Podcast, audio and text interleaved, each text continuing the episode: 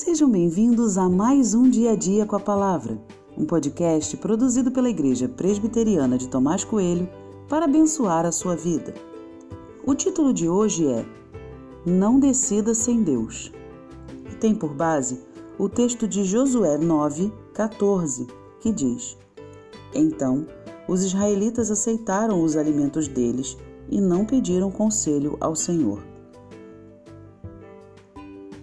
A fama de Josué e do povo de Israel se espalhava, e alguns povos decidiram se juntar para guerrear contra Israel.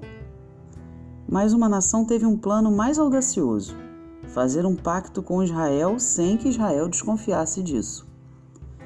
Os gibeonitas estavam ao lado do território de Israel, mas fingiram ser viajantes de um lugar distante e que passaram por muito tempo viajando para encontrar o povo de Israel.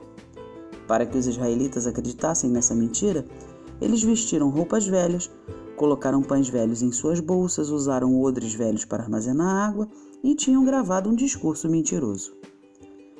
Com toda essa estratégia, os gibeonitas queriam algo simples: que Josué prometesse que não os mataria, fazendo um acordo entre os povos.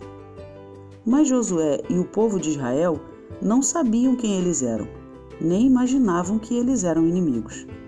O problema é que Josué e ninguém do povo decidiu consultar a Deus, como registra o nosso versículo.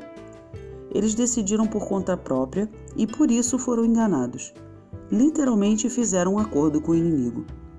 Isso nos traz uma importante lição. Em algum momento de nossa vida, cairemos numa cilada se pensarmos que podemos resolver algo por nossas próprias mãos. Por mais simples que possa parecer, Pensar algo assim é uma verdadeira armadilha. Se tem que decidir algo, fale com Deus. Escute sua resposta. Faça o que Ele manda. Decidir sozinho, sem Deus, sempre colocará você em risco.